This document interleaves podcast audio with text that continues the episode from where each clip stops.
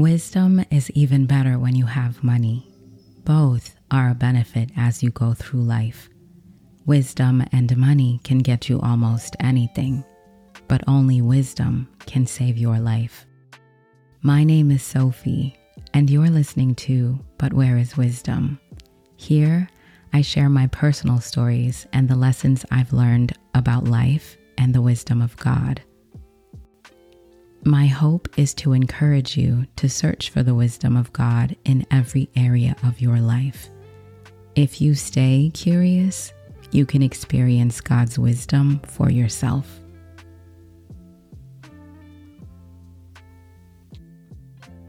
This story reminds me of a conversation I had with my cousin. We were teenagers at the time. I asked her about the book she was reading it was a book on auto mechanics for beginners. She was saving up to buy a car and she wanted to be prepared and know what to expect when she'd have to take her car in for repairs. I thought it was cool that she was so proactive. At the same time, I wasn't surprised because I knew she wanted to be an engineer. I was in my 20s when I bought my first car. I was torn between getting an Acura and a Saab. My thought process was that Acura would be around much longer than Saab, and I'd always wanted to drive a Saab since I was little. I did some research. I traveled to another city where there was a dealership that specialized in pre owned Saabs. One of the things I observed was its clientele they would drive up in their recent model Saabs to either purchase or pick up older model Saabs for themselves or their family.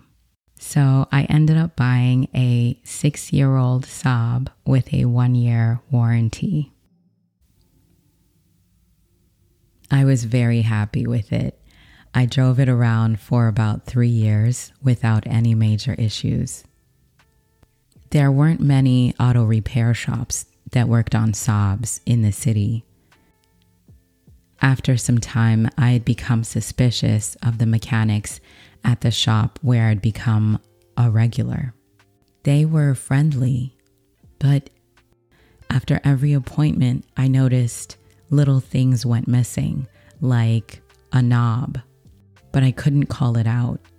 The second to last time I brought my car in, was to get a new battery. When I drove it home, the next morning the car was dead. So they apologized, they offered to tow it back, and I drove it home again. And still, the next morning, the battery was dead. So they apologized, they offered to tow it back free of charge. I drove it back home, and the next morning, it was dead again. So this new battery died three times in one week. The last time I brought my car in for repairs, I was given a quote of about $3,000. For example, the coolant flush, $129, the thermostat and gasket, $190, the water pump, $838, brake assist pump gasket, $130, rear shocks, $463. The mounts for the rear shocks, $273. The front struts and bearings, $1,254. I wasn't sure if I wanted to spend $3,000 in one shot.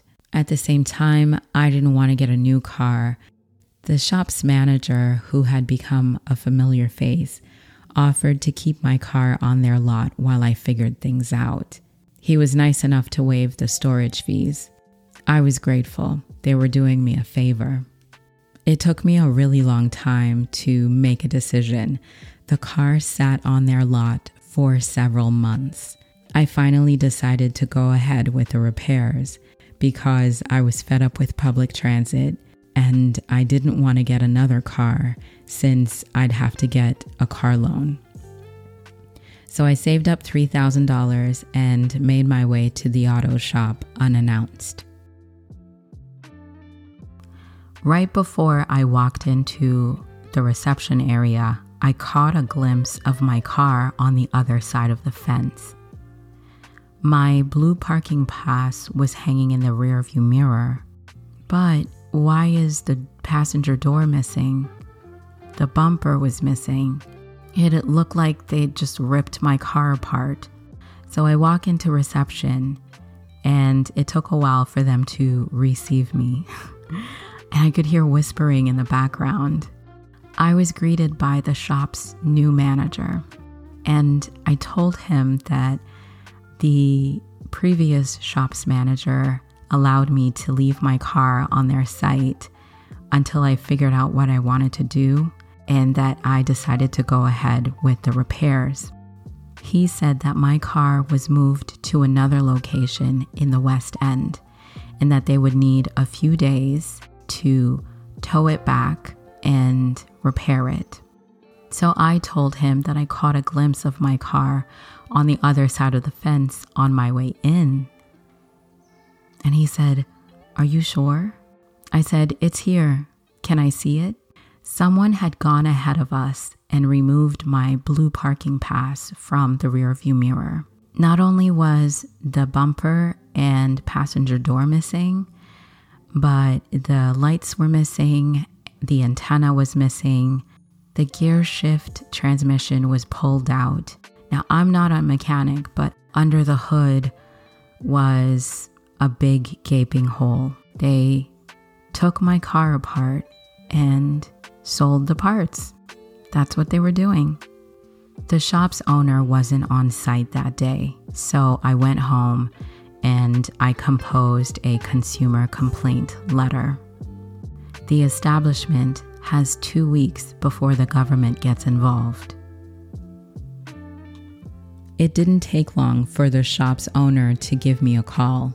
He offered to put the car back together to rectify the situation. My response to him was, I have no doubt that you can build a car back together, but I don't trust your establishment. You have no integrity. At the time, the car was worth $4,000. So I asked for $4,000. Eventually, we settled on $1,500 in exchange for the title or ownership. After a few months, I decided to shop around for another car. I was working with a salesperson from a Volkswagen dealership. They had just purchased used car rentals and were planning to sell them as Volkswagen certified pre owned vehicles. These were current year models, certified pre owned with the original manufacturer's warranty. The car that I purchased was five months old. The car rental company had it for about three months and it had approximately 20,000 miles or kilometers. Essentially, I was getting a new car with a used car price tag. Most importantly, I would have peace of mind knowing that I wouldn't have to deal with shady mechanics for another three years. During this time, my employer had gone through a recent acquisition. Not only were there rumors of potential layoffs, but potential promotions. The day had come to pick up my car. Right before I walked into reception, I caught a glimpse of my car out front. I couldn't help but notice the new license plates. It was curious to me. These license plates are alphanumerical. They're assigned in ascending order, starting with letters. Mine had the letters C A L D. I read it as called, C A L L E D.